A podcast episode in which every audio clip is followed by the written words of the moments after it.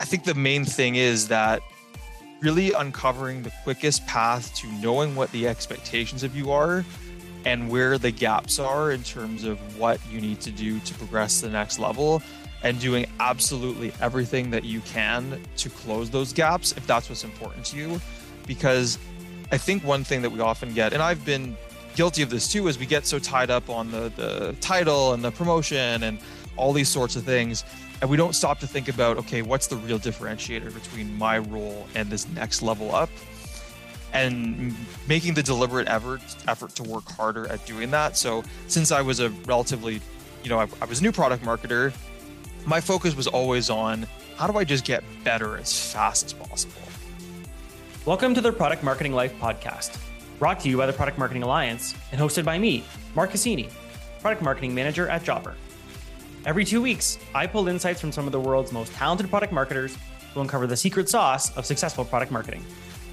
In this episode, I'm joined by Aubrey Chapnick, Senior Product Marketing Manager at Q4, a leading capital markets communications platform. Aubrey's path to PMM is highly unconventional. He initially wanted to join the military to become an F 18 fighter pilot, but ended up going in a very different direction. Aubrey has done a lot of different things in his career, including sales, management consulting, investment banking, equity research, HR, product, strategy, and writing for the Globe and Mail, personal finance websites, and even working as a catering chef before landing in PMM.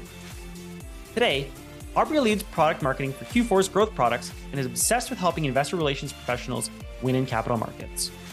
During our chat, Aubrey dives into his path from no formal PMM.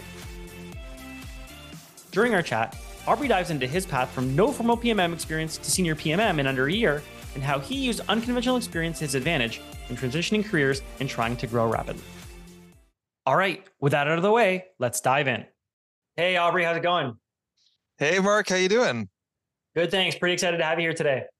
I'm really excited to be here too, and and thanks so much for having me. It's an honor and a privilege.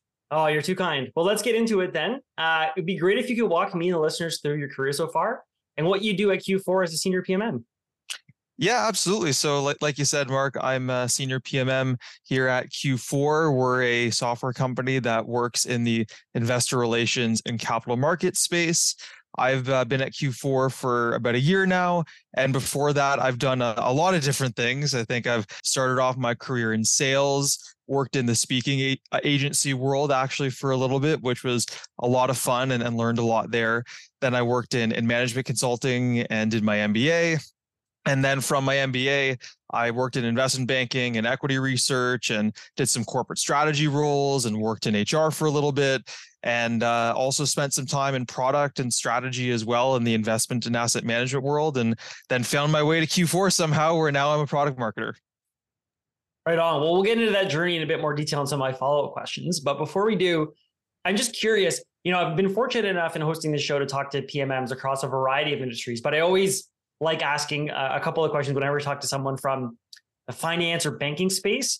Uh, and one of the ones I like to understand a bit more is, you know, as a PMM, we often think there's a lot of creativity and flexibility in the role, especially as a lone PMM, to kind of make it the role that you want, pursue activities that you know you as a PMM are passionate about. But I feel like in the you know finance and again broader banking world, there's a lot of maybe restrictions is, is a strong word, but there's regulations and compliance issues to be aware of. So I'm curious with you in your role, how does that play into your day to day? Are there certain things that as a PMM you would love to do, but you just can't, or certain things you you know you can say and can't say that you would love to maybe lean into a little bit more? Yeah, it's it's an interesting question for sure, and I think it really depends on what segment of that industry that you're in to be honest when i was in the investment world, I'd say that there were a lot of very specific regulatory things that you have to be quite mindful of. I spent a lot of time kind of dealing with global regulations when I was in the investment world. So, definitely a lot to consider there. Uh, at Q4, it's a little bit different. We primarily deal with investor relations. And so, it's a little bit different in terms of we're not necessarily selling investment products. We're selling software to help investor relations individuals better be successful in what they do in the capital market. So it's a little bit different for sure here, but I'd say that in my past life, absolutely, it's a huge consideration that you need to take into account. And there's a lot of things that go into that from a sales and marketing and product perspective. Yeah, absolutely. And you know, I, I ask because again, just in my role at Jobber, I've got some exposure to the things that we're doing in fintech, and I know in conversations with some of our own fintech partners, there's a layer of compliance that we always have to go through in developing different positioning and messaging guidelines, and how that then you know translates into copy. So always nice to uh, to see that others are going through it. You know, like you said, mm-hmm. maybe not in your day to day at Q4 today, but uh, in previous roles. So so thanks for shedding some light on that. Definitely. So speaking a bit about those previous roles, you know, you said, you know, in your introduction that you only just recently got into product marketing. What was it about product marketing that pushed you towards pursuing it as a career? You know what? It's really funny, Mark, because I think for me, it was a matter of I had spent probably the better part of you know 10 years trying to figure out what I wanted to be when I grew up to be honest and I tried a bunch of things and I realized what I'm good at and what I like, but I never really found a job that put all those things together, to be honest. I mean, for me, I, I, know that I've always been good at things like strategy and trying to answer those big where to play and how to win questions, financial analysis, financial modeling, writing is something that I've always been passionate about and something that I've done for a while. And I think there wasn't really a lot of jobs, to be honest, that brought all that stuff together in a certain way, along with being able to work cross functionally and work with a lot of different you know different stakeholders and it's funny i had a, a random chat with a product marketer that my wife is actually friends with about product marketing because i was kind of looking to do something else at the time and all the things that she was saying kind of put a light bulb on in my head and kind of went okay i should be a product marketer.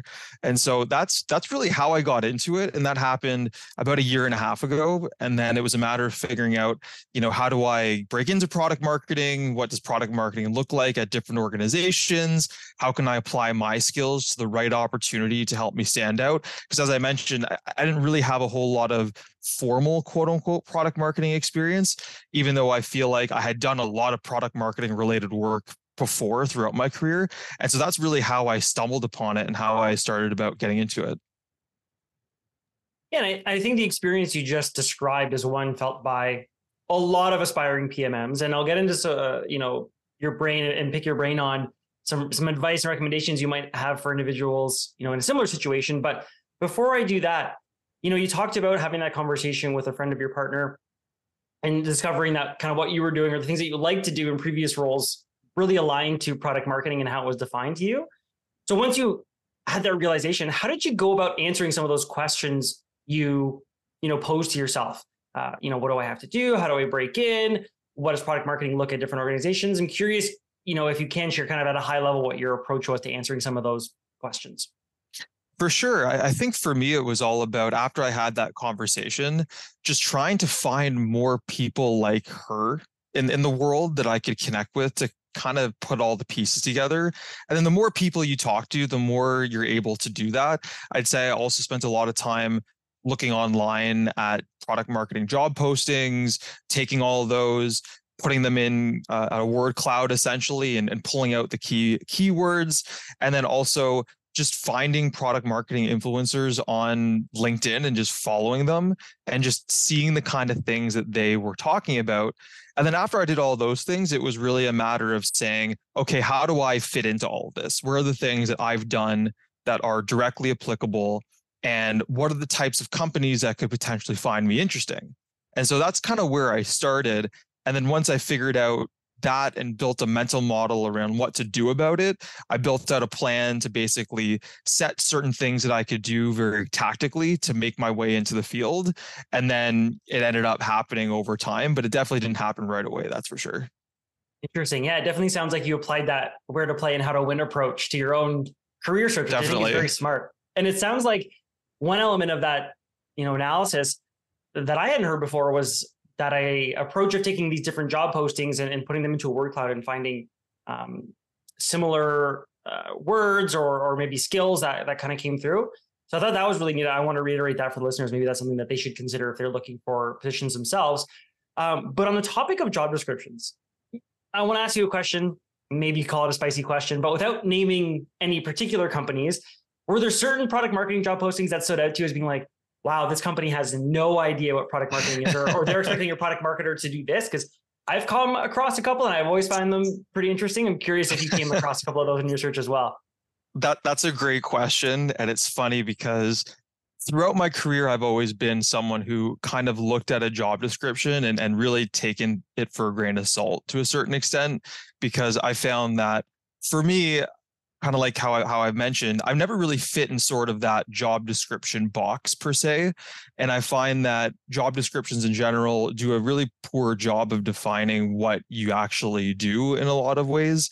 So I think for me, I definitely found a number of of job descriptions that were like that, that asked for a lot of experience. When even if you think about product marketing as a discipline, it probably hasn't been around for that long, at least formally, and so I found that kind of funny. I also found a lot of them that really crossed over the worlds of product management and product marketing, which once you kind of talk to people and you learn more about that, you start to see the differences of where those two play and, and how they add value.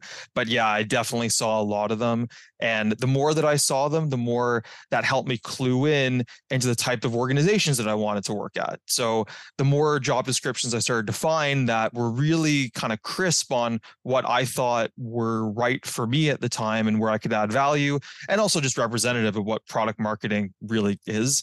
It was a good clue for me to say, yeah, that's the kind of organization that that I want to work with. Yeah, and again, I think that indicates a real intelligent approach on your part.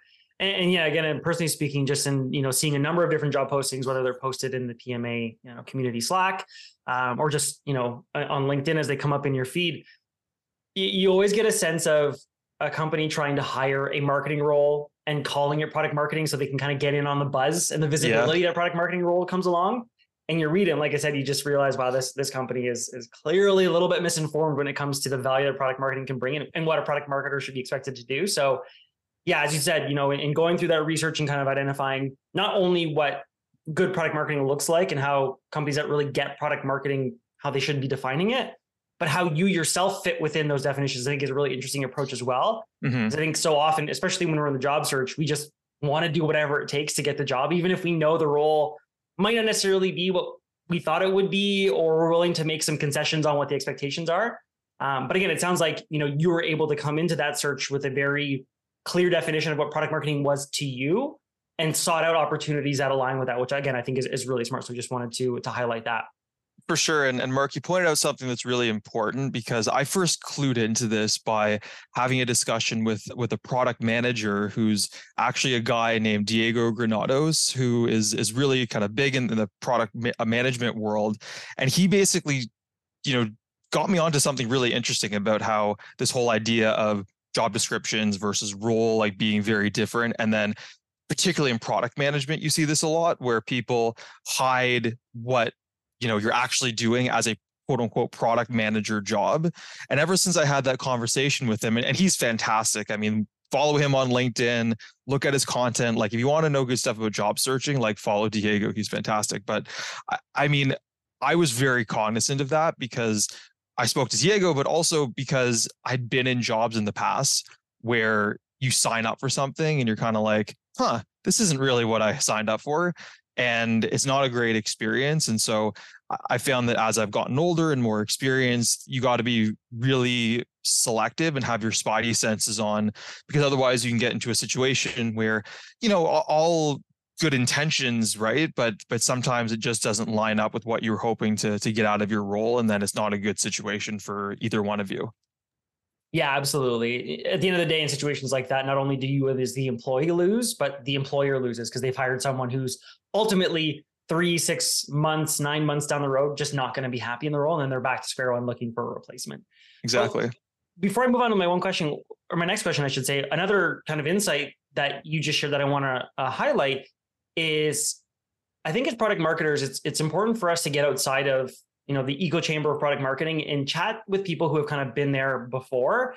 And the reason I'm saying this because I recently had a conversation uh, with Zoe Morg uh, in the uh, customer uh, marketer. And the way that she described customer marketing is very much how I think product marketing was a handful of years ago. Mm-hmm. And I think what she's done and what you've also done is chatted with people who are at that same stage of development, even though they're in a different role. So if I can explain a bit more, you mentioned, you know, chatting with uh, that product manager. To me, it feels like product marketing is now where product management was 10, 15, 20 years ago, right? Like we are more established now. companies are starting to get alignment on what product marketing is, what good looks like, what less than good looks like, and the expectations are being set. So I think it's really smart on your part to not just speak with other product marketers who are in the same situation that you are, but product managers who found themselves in that same situation not that long ago and seeing how they navigated those same, you know, hurdles and, and kind of stumbling blocks or, or just kind of like that mm-hmm. uneasiness of, of navigating a career in a, in a role that's still actively being defined. So if anyone again finds themselves in a position where they're looking for product marketing role, don't be afraid to talk to product managers. Don't be afraid to talk to, you know, people outside the product marketing space who may have had similar experiences and can mm-hmm. share some good insights that you can carry over into the world of product marketing. A hundred percent, Mark, and and I've always thought about this kind of like cross training. So I've I've been a, an athlete for a lot of my life. I was a competitive martial artist, and I played rugby, and we were always doing different things. We were running, we were lifting, we were boxing, we were doing battle ropes, everything that you could imagine that would help us build a strength and a stamina to be well rounded in terms of how our, we approach our athletics, but also as a result our sport. And I've always kind of thought about my career that way in terms of you don't want to be too focused on one thing. You kind of want to develop a certain set of things that you you're really good at and a group of people in your network who are very specific to your discipline but the value that you can get out of going outside of that and thinking a little bit broader and getting a broader set of experiences plays an incredible amount in terms of you being able to do different things and make transitions in ways that maybe you wouldn't have been able to if you didn't think that way. Yeah, I love that. And it's even bringing up an example that I always recall in conversations like this. I forget who it was, but there was a very famous hockey player who mentioned that they had gotten into, I think it was ballet or some form of dance because of the stability and agility and like mm-hmm. mobility mm-hmm. elements that comes with dancing that he was able to then apply into his professional career as a hockey player. Um, so yeah, in that same vein, look for the disciplines that you wouldn't necessarily expect you might lean into as a product marketer, whether that's, I don't know, finance, accounting, you know, your non-traditional, well, I'm a product marketer, I'm gonna go talk to sales or, or customer support or, you know, um, product, get outside of even those um, kind of tertiary uh, groups um, and, see what uh, what kind of insights you can uncover. Some other uh, great advice that you've uncovered. So thanks for sharing that.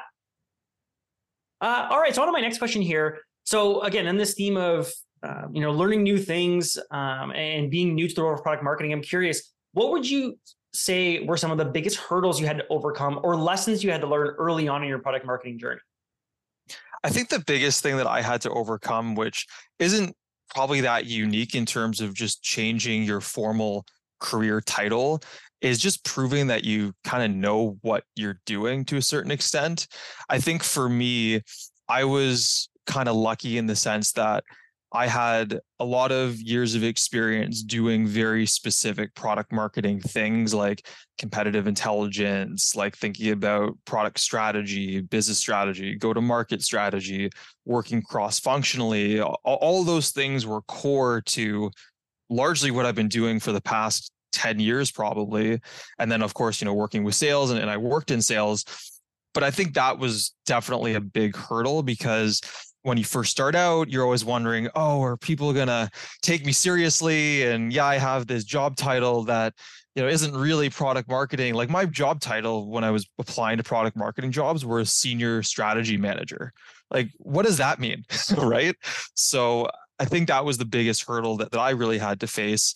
And so again, you know, maybe we can talk about this later on, but I took a very specific approach to try to get over those hurdles. And then at the same time, having to learn exactly what I didn't know and do that very quickly and fill those gaps in a way where I could speak intelligently about product marketing without maybe have been a product marketer. So there's lots of different ways that you kind of need to learn how to think about product marketing that even if you have the product marketing background to a certain extent, you won't phrase things or describe things as a product marketer would. And so I think that for me was a big hurdle that I needed to close pretty quickly. Yeah, that makes a lot of sense. And I'm curious in your search, did you find because of the title that you had prior to coming into product marketing that you had to go beyond just submitting a job application to get to chat with someone from the company because i feel like now especially because there are so many you know good people in tech specifically looking for roles at the moment that employers you know will employ any level of filtering or proactive screening they can to reduce the burden on their TA teams. So, you know, if I think about it from your perspective, if I'm a hiring manager and I see, you know, senior strategist, uh, you know, uh, that's if the resume even lands on my desk, if my, you mm-hmm. know, um, job screening software hasn't just filtered you out. So was there anything that you had to do to go above and beyond to get maybe past some of those filters, either, uh, you know, through the, the application itself or outside of it? This might be a little bit controversial, Mark, but I, have never formally applied for a job in, in my life. And, and honestly, I, I think it's kind of a, I wouldn't say it's a waste of time, but I would say it's not, when you think about the return on your time, to me, my finance background always makes me think what's going to be the return on investment. And when I look at what surrounds applying for a job online through an ATS for me, since I've had a little bit of an odd background, to me, the, the ROI never really made sense. And so I, with every job that I've ever, ever gotten, my default has always been understand the company, build a strategy around why you're specific, unique, and interesting, and just find people at the company to talk to and just do it genuinely. Don't don't ask them for a job right away. Get to know them as people show that you care about the company's mission and what they're doing and follow the news of, of their company and their press releases and things like that. And that has always worked really well for me. That's definitely a longer term approach, but I'd say that when you look at the amount of time and effort that you can spend on writing very personalized resumes and cover letters, which you have to in order to actually show that you care about a job versus investing your time and effort on the other side it pays much better dividends over the long term but it also helps you build relationships with really cool people. Like there are a lot of companies out there that i've historically wanted to work for that i've gone that route and never amounted to anything but honestly i've got some great professional relationships now that i go back to time and time again who i respect and admire and I've never worked for that company or gotten a job at that company, but because I didn't focus on the job, I focused on the company and the person.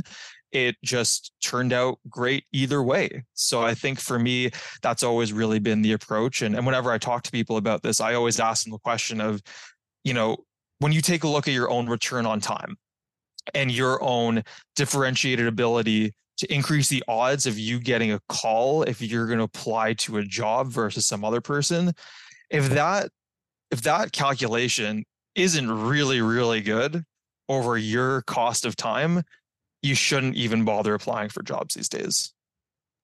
Yeah, I, again, I, I, think that's a really smart approach to to take and to suggest to others because I know I've even seen on LinkedIn, and again, there's always a, an element of exaggeration on LinkedIn because it's a social network, but still, I've seen posts from people saying, you know, I've applied to 30 jobs, 40 jobs, 50 jobs, I've had 90 interviews, and you know, I only just now got my first offer, and I think part of that is reflective of the insight that you just shared is that you know you're you're much better off forming a personal and professional relationship with someone than just submitting applications blindly. Like mm-hmm. I know early on in my career, before I learned a similar lesson, I submitted lots of resumes and felt like, wow, I after reading this, I, I don't feel like how I couldn't be the best person for this job. And then you apply and you never hear back, and you realize, well, that hiring manager probably ended up going with someone within their network or a referral. Mm-hmm. And that person probably didn't have to submit an application. You think, that's the approach that ends up being more effective because mm-hmm. I think when you're in that mode of applying for jobs, you forget that they're ultimately not just hiring for a role, but they're hiring someone that they have to spend every single day with, either physically in an office or virtually um, in Zoom meetings or Slack. And and if you don't have that, who is this person and that relationship going into that decision, it's going to be a much less informed decision. And as a hiring manager, that's a mm-hmm. scary decision to have to make. So you're right, having that additional layer of that personal relationship and that connection goes that much longer. And that's something that I know was was drilled into my head through my own education in going to business school as well. Is you know networking and, and again you said it yourself too like whenever you approach those conversations you don't want to go in saying hey can you hire me right out of the gate but there also has to be an element of, of honesty and, and, and, and being genuine and, and, not dancing around the fact that ultimately you're here yes to form a relationship but at the end of the day like you know the job is the ultimate outcome so I've always found it important to, to balance that, you know, seeking out meaningful relationships, but also being honest, like, hey, if this works out, like I would love to work at mm-hmm. your company and, and, not hiding that because I think that can sometimes come off as a bit shady. Maybe shady is too strong of a word, but disingenuous For sure. is, is maybe the best, better description. A hundred, a hundred percent. And just to kind of push on on something else that you just mentioned, Mark, and and uh, you know we we've been talking about this in terms of building you know long term business relationships and being very specific about you know all those sorts of things that go along with it. But if you take that approach and and reframe it a different way, one of the main things about what makes a great product marketer is being really good at positioning and understanding who your segments are, why you're relevant to them, and building a very differentiated message and value proposition around those specific set of customers. It's the exact same thing when you go to your pro- you go to your job interview. And so for me, making the shift into product marketing was a huge exercise of repositioning and segmentation and being very specific on my my strategy to to find a, a company that that would you know not going to lie take a chance on on someone who you know isn't necessarily a, a, quote unquote formal product marketer. And i'm super thankful that that my now boss has been willing to take a shot on me and i'm forever grateful for for him in, in doing that. But i think as you approach this if you're coming from a different discipline or even if you are a product marketer now it's just an exercise of positioning and very specific segmentation and then building the tactics and the channel strategy in order for you to reach your audience, say the right things to them, and show why you are the best option for them to buy. It's really just an exercise in product marketing when you, when you think about it. Yeah, and to be even more specific, it, it really feels like it's a an exercise in, in go to market strategy development. Hundred percent. Right? I feel like you know we could call the episode of the title or the title of the episode that um, you know approaching the job search as a go to market. And you're right. Just again to to reinforce this before I move on to my next question, you're much more able to effectively communicate your own positioning and value and differentiated value in a conversation or multiple conversations than you would in a resume or a job uh, application or, or, a cover letter. So you're right. Going about that just gives you more channels to leverage, right? Um, and, and in product marketing, maybe it's not always the case that more is better, but oftentimes when you're trying to, you know, to to reach a broader audience, more more tends to be better. Hundred percent. Cool. Well, so we talked about some of the hurdles that you had to go over, but on the flip side, was there anything that you felt came fairly easily to you? Were there experiences in your career that you know you felt helped you become a stronger product marketer faster? I think for me, since I've always been in jobs that are very cross-functional, that has always come very easy to me. I remember my first job in, in management consulting. I kind of it was kind of like one of those things where you you go into it having no idea what to expect and then it's really just baptism by fire and you just get you know hit with so many things and at once and i think for me that was a really good training ground to be honest and then also doing the the investment banking and equity research piece even though i didn't do it for very long was probably one of the best experiences I've ever had in, in my life, just for the sheer resilience and ability to just deal with complex situations. I think for me was, was really uh, powerful. So again, that whole cross-functional piece was really easy for me. The whole strategy piece and thinking about product strategy, business strategy, go-to-market strategy, that was pretty easy for me. And then the the writing aspect of it right after i finished my my mba i started writing for the globe and mail about business school and and things like that started my own blog and then i also do some some freelancing work on the side around helping you know startups or or financial websites uh, in terms of some of their content or trying to think about you know how they should be positioning themselves and whatnot. Um, so i think for me that that writing piece is always and communication has always been really helpful. I'd say that those are the things that really I could lean on in the absence of being quote unquote a formal product marketer to the extent that maybe someone with a formal product marketing title would have had going into the job for sure. I think that makes a ton of sense. And, and there's one thing I want to lean into a little bit more is that idea of being a strong written communicator. I remember in my undergrad, you know, I went to a school where the structure was slightly different than your traditional undergraduate program. So in my program, you got to spend two years, your first two years of your undergraduate program, effectively studying whatever you want. It could be any other program that the school offered, you could pursue it. And then if you were able to maintain, you know, a relatively uh, specific uh, average and perform well outside of school, you would then advance into the business kind of two year condensed experience. Uh, very high intensity, very, I won't get into the details, but it's, it's a pretty intense program. But anyway, the reason I bring this up is because I had selected um, to go into political science for my first two years, and, and you know, not a huge overlap with business, and, and none of the courses that I took in my first two years really touched on business outside of maybe the, the history of commerce was maybe the closest uh, program. But despite you know learning about political science as a, as a field that I find generally interesting, uh, one of the biggest skills I took away from that experience was was writing essays. And I remember in my first year of business school having to write reports and case study analyses. And and the one of the feedback that one of the pieces of feedback that I got regular from my professors was that my my written communication was so strong because I had so much practice writing essays relative to some of my classmates who had spent their first two years doing introductory level business courses or studying in other fields that didn't require as much writing. And again, the reason I bring that up is because I feel like writing is such a under highlighted skill to have getting into product marketing. And of course, you know, if you've already graduated, to go back to school just to you know take so, uh, political sciences to write, probably not the best advice.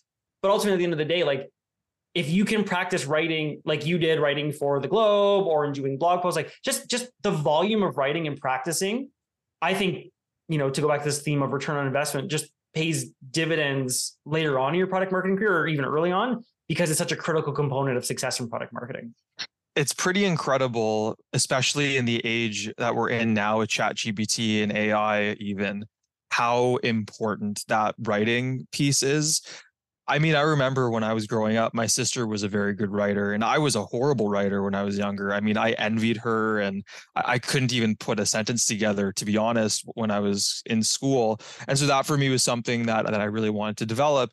And and now you know you, you look around now that you're in product marketing and you kind of look at the messaging or, or the ad copy that people put out and it definitely makes you ask questions of like you know so who are, who are they talking to? What are they trying to say? Does this actually really fit with what they're trying to communicate to their audience?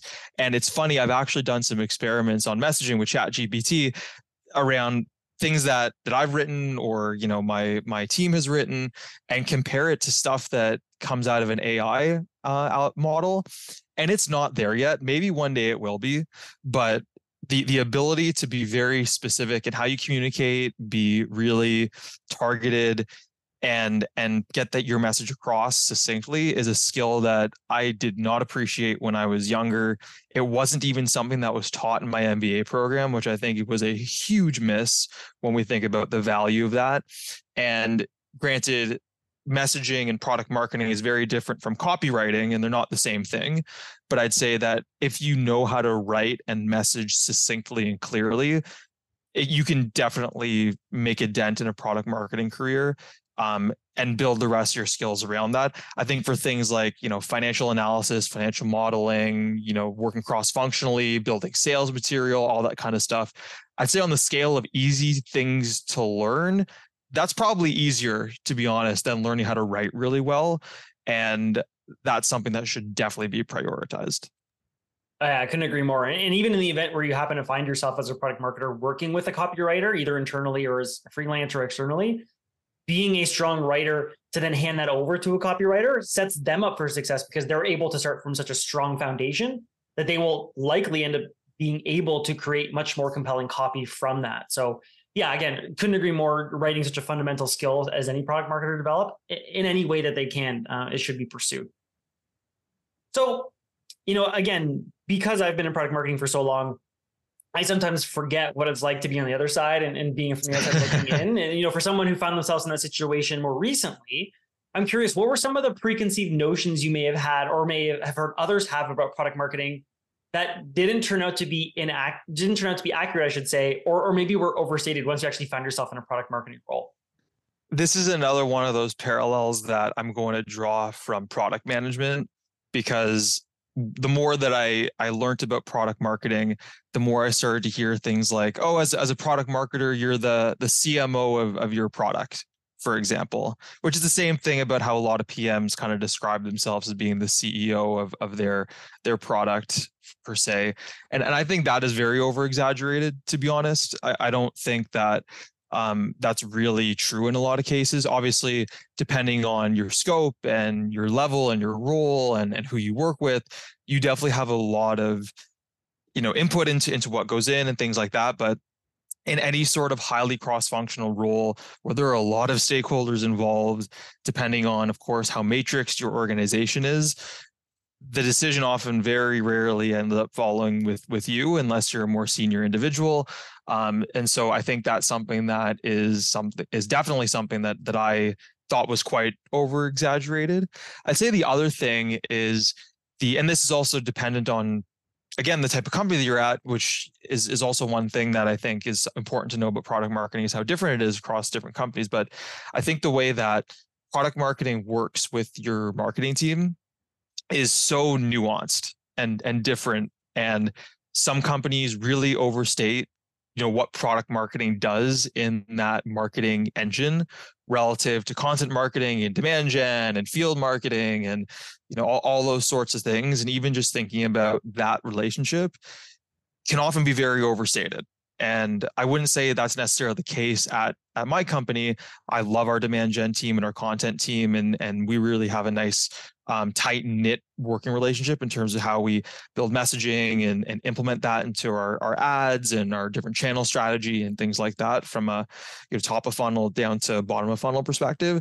But I'd say that the more product marketers that I spoke to, the more I found significant variation and often very different realities than what was described uh, versus you know your, your job postings or even some of the product marketing literature that people put out these days.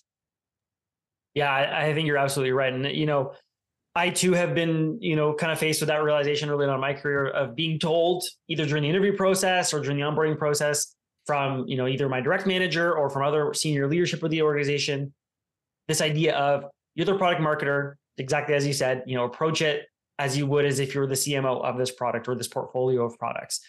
And I think you're right, that is misleading. But I think what I ended up ultimately learning from that experience is you might not necessarily have the autonomy that a CMO would in for that product or their portfolio, but you should approach every problem as if as if you had that autonomy.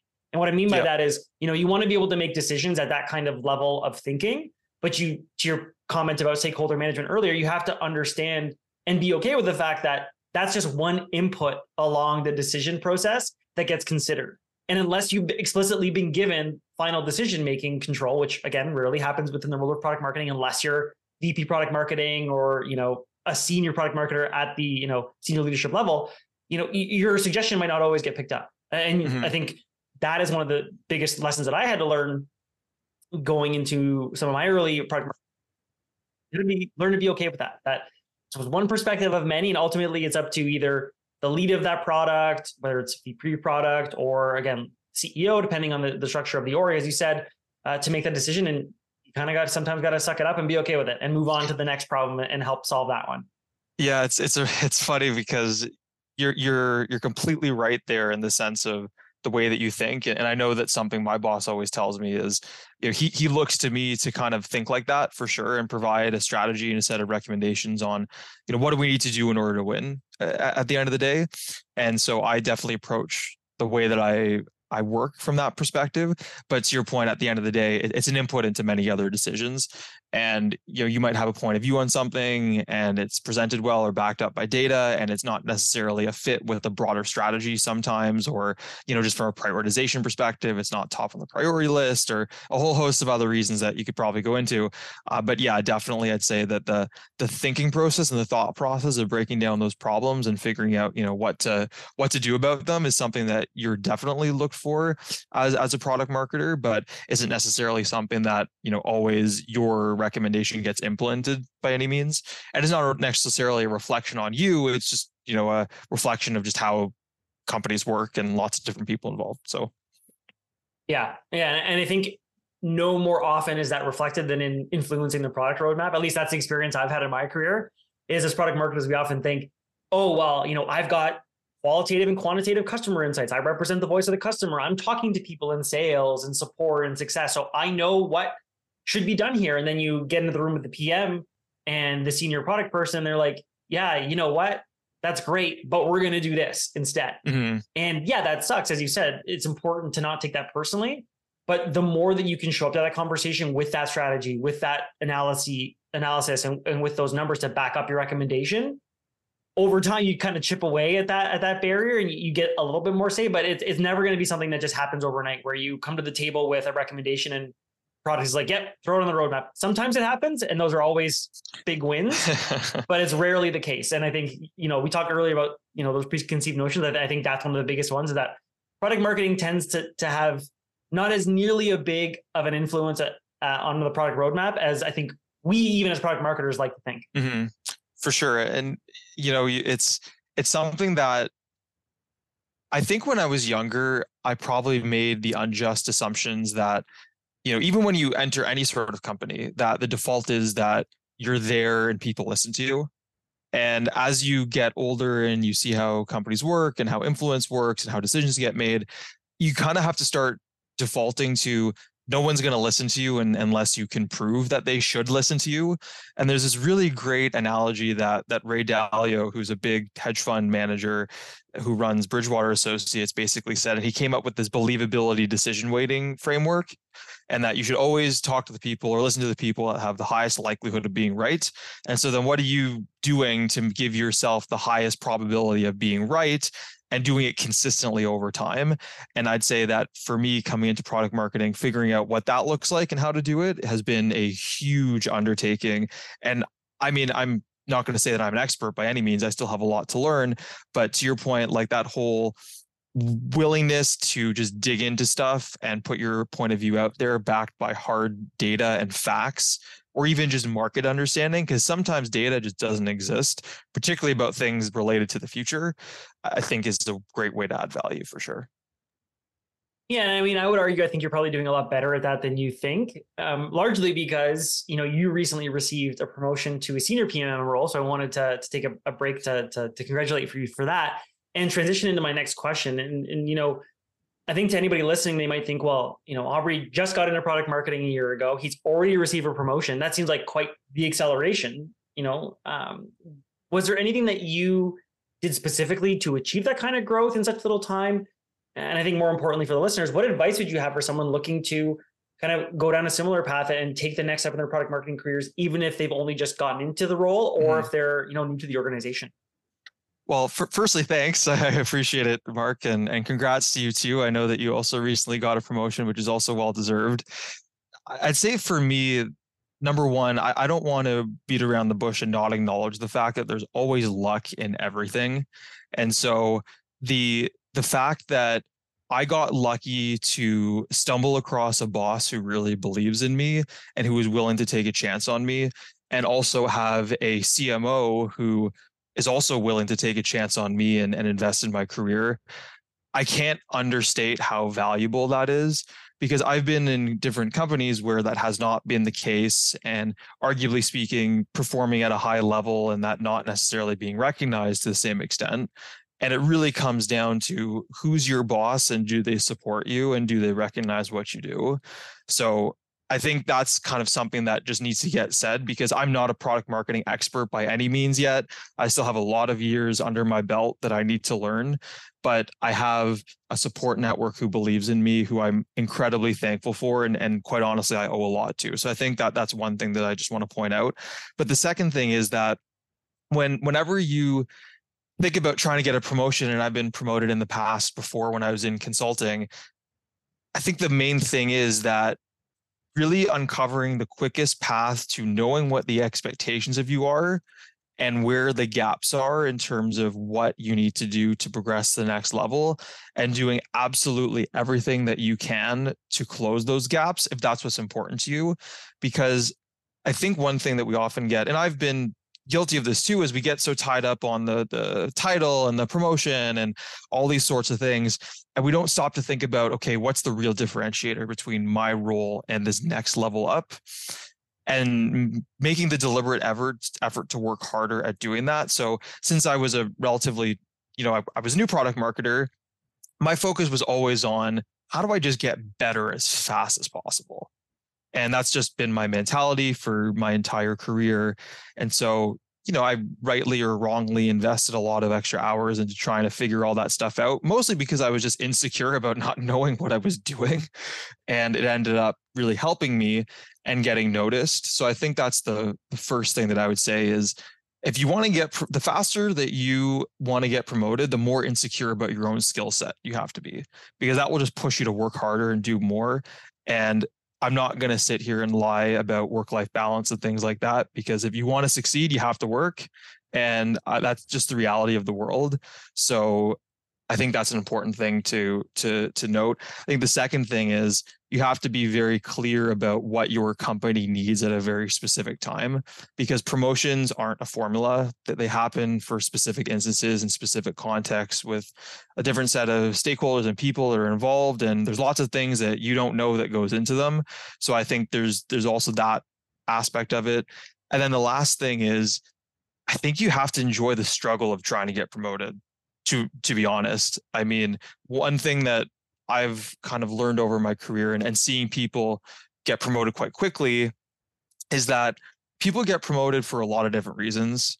And you need to enjoy the process of getting promoted versus the aspect of getting promoted, because that will make you approach it differently and focus on the things that you know you enjoy, that you're building a skill set around. And quite honestly, if you do those things and you're not being recognized for what you're providing, then it becomes a question of okay, so what's the roadblock? What are we going to do to fix it? And putting a timestamp on it. And if you don't get the recognition that you think that you deserve, you know, it's good to start considering other options. I've always been an advocate of the, of that. So, but but at the same time, like I think it comes down to timing. I think it comes down to really being insecure about your skill set and doing everything that you can to make yourself better as fast as possible and then just really understanding the different players that are at play in your company and knowing what your company needs from you and doing your best to solve that in the best way possible. Yeah, you said so much great things there, so I, won't rehash um, them too much. But one thing I will say, uh, just in speaking through my own experience as well, is you know i'm fortunate that i work in an organization where they've got clearly defined levels and roles and expectations for different disciplines within the org. And if you happen to find yourself in a similar situation one of the exercises that i found to be quite beneficial and is something i did with my managers to go through those levels and say hey this is where i am today. This is where i want to be in my next phase of my career and what those kind of skill gaps are. And these are the different projects that i want to undertake in my day-to-day role that will help me tick the box of, of that gap or get or close that gap um, and, and sometimes you have to think strategically with your direct manager on, well, maybe this is something that I can do within my current role. Maybe I have to go and step outside my own product marketing world and partner with another team to get exposed to this area of the business. Or maybe I have to go outside of my existing maybe product portfolio or or product um, area of responsibility and and get exposed to other parts of the business that I wouldn't necessarily do if I were to just stay in my lane. I think that's a, a big part. But then to go back to this theme that you talked about early on, and even just going through your own career search, if if having a more senior position and responsibility at some stage of in your career is important to you, I don't think there's necessarily think, anything wrong with bringing that up during the interview process. I think hiring managers always want to know what your aspirations and your expectations are. And I remember even just in going through the hiring process at Jobber, I was very clear with a hiring manager at the time that like, you know, I've been in product marketing for this amount of time, and I feel like the next logical step in my career is to become a senior PMM because it's a field that I'm passionate about. And I wasn't so direct to say I need to be promoted within six months, 12 months, 18 months. You don't want to put a timeline on it. But I think it's important to say, like, this is the step I want to take, and this is what I think I can do to get there. And I think this is how you as an employer can help me get there.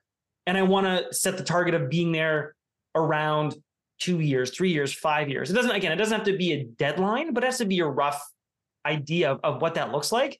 So that way, I think the employer understands okay, you know, Mark's coming in, he's hungry, he wants to take the next step. So I shouldn't be caught off guard if a year from now, two years from now, we start having those conversations. I think mm-hmm. the last thing you want to do is get hired into a role where the expectation is that you're going to be in that role at that level for quite a bit of time and your expectations don't jive with that. And again, both parties end up being frustrated after a year or two because one party, you know, is happy where you're at and you aren't uh, and then you ultimately end up essentially parting ways, which is the last thing you want to do um, in a situation. Well, not in a situation like that, but you know, it's never easy to have to leave a job for for both parties. So it's always uh, a yeah, it's always a funny a funny thing whenever you get into those situations. And I mean, just to kind of maybe tie this one off, you also have to be very clear about why, like, why is that important to you?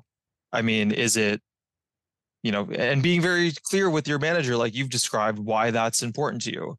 I think for for me, the why I never actively thought about getting promoted in, in, product marketing, to be honest. I think I've mm-hmm. made the mistake in the past of being very focused on being promoted in other roles, which the reason for it rightly or wrongly, probably didn't jive with what the employer had kind of thought about in terms of their whole mental model of what getting promoted looks like.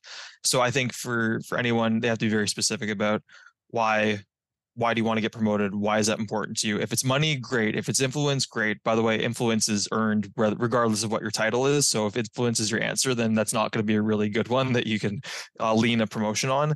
Um, but uh, yeah, I think that's really important. And then just to put a finer point on it, and, and I'll, I'll always say this, and maybe it's the the secret, you know, investment banker or equity research person inside of me. It's great to say something, but you got to work for it.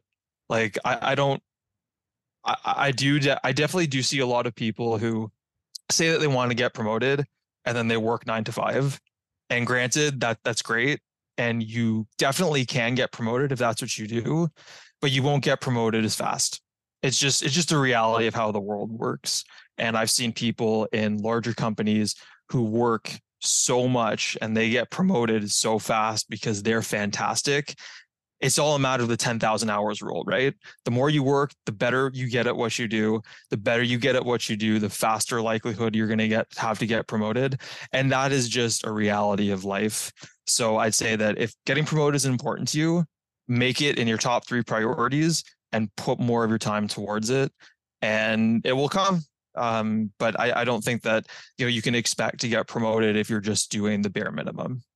Yeah, absolutely. Like I said, that exercise, if you find yourself at an organization of identifying where you are today and where you want to be and, and how that stacks against the, you know, the responsibilities and expectations of that role, you have to accept that, you know, for a period of time, you're going to be doing, again, the example of PMM to senior PMM, you're going to be a PMM doing senior PMM things for some time before the conversation of actually formally taking on that title comes into play.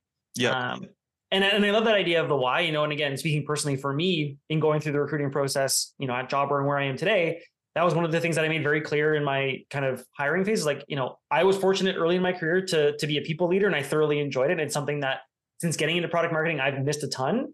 And I said, you know, at some point in my career, whether it's, you know, at Jobber or elsewhere, I would love to people lead again. And I know the path to do that is to take on a more senior role. And that was much uh, a much more honest and I think logical conversation than just going into that saying, well, I need to be a senior PMM within six months with with no real explanation as as to why that's the case. So yeah. I think you're absolutely right. You know, if, if you understand the why behind what that next step in your career looks like, it makes that conversation much easier and it frames it in again what the gaps are to where you are today and what you need to take on to to take that next step. Yeah, hundred percent. Awesome. Well, Aubrey, this has been a fantastic conversation. I know I learned a ton. I'm sure listeners have learned a ton as well, especially those who are they themselves looking to get into product marketing or take the next step in their product marketing journey. So thank you so much for sharing your own experiences, your insights. Um, but before I let you go, I'm going to ask you the last question that I asked all my guests. And that's what's an area focused in the realm of product marketing or close to it that you think product marketers will have to pay extra attention to this year more so than in previous years? That's probably the easiest question that you you asked me today, Mark. So I'd say it's it's revenue. I mean, if if you're not thinking about revenue as a product marketer, you're not doing your job. But not only just revenue, it's all about revenue efficiency. How much revenue can you eke out and drive per unit of cost that gets put into that? And we're in a world of higher interest rates. The environment is uncertain. Lots of companies are, are, having difficulty selling their products and, and maintaining customers. And so, if, if your job as a product marketer isn't being maniacally focused on how do you drive as much high profitability revenue as fast as possible, then you should probably be resetting your your priorities depending on you know what what's important to your company of course but at least in the world that, that i operate in we're always being challenged to really think about revenue, driving revenue, increasing retention, and doing it profitably in ways that serve our customers and help our business succeed. But I think that overarchingly, revenue is is the most important thing that product marketers should be worried about right now. Yeah, I, I think that's absolutely spot on. And I know there are a lot of product marketers who find themselves in situations where they feel like they they can't necessarily directly tie their work to a revenue number and what I would say to those PMMs is to, to challenge your thinking and think about the indirect linkages perhaps to, to that revenue number.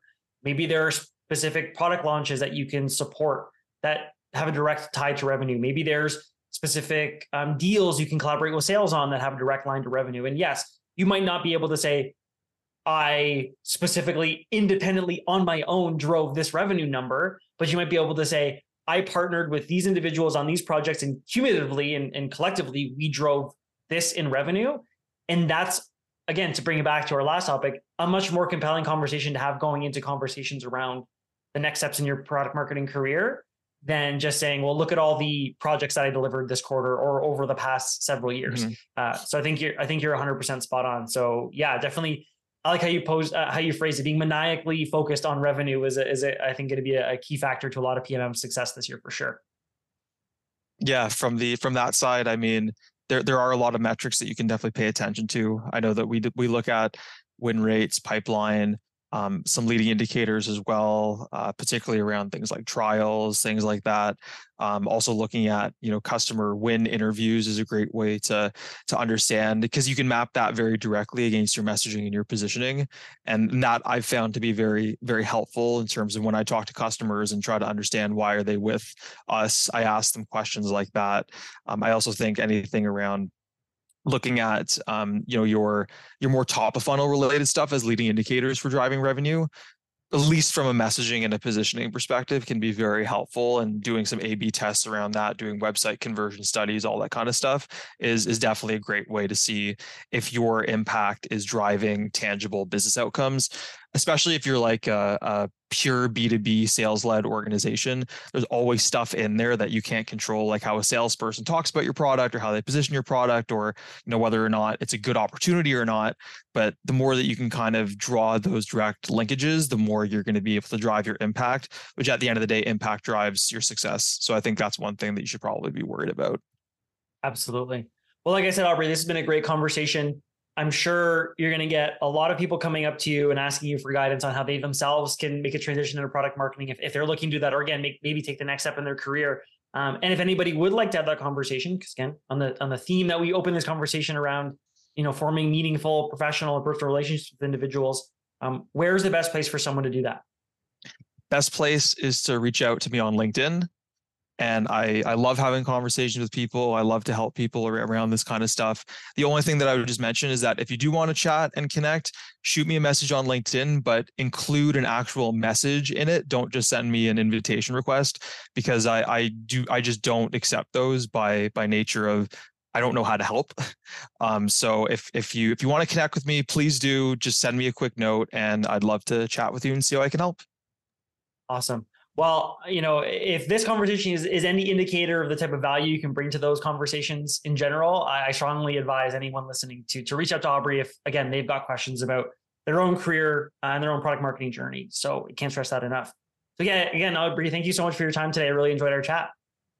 Mark, my absolute pleasure. Thank you so much, and really a, a privilege to be a part of what the PMA is doing, and it's amazing to to see kind of the, the impact that you're having. Honestly, I think I've I've listened to this podcast before I probably even got into product marketing, and it's really been helpful for me. So I'm glad that maybe I can help the community and, and give back in some ways. So uh, thanks again for for having me, and it's it's been a pleasure. Likewise, Aubrey. Take care. See you later, Mark. For everyone still tuned in, thanks so much for listening. And if you enjoyed the podcast, please help us spread the word to other product marketers.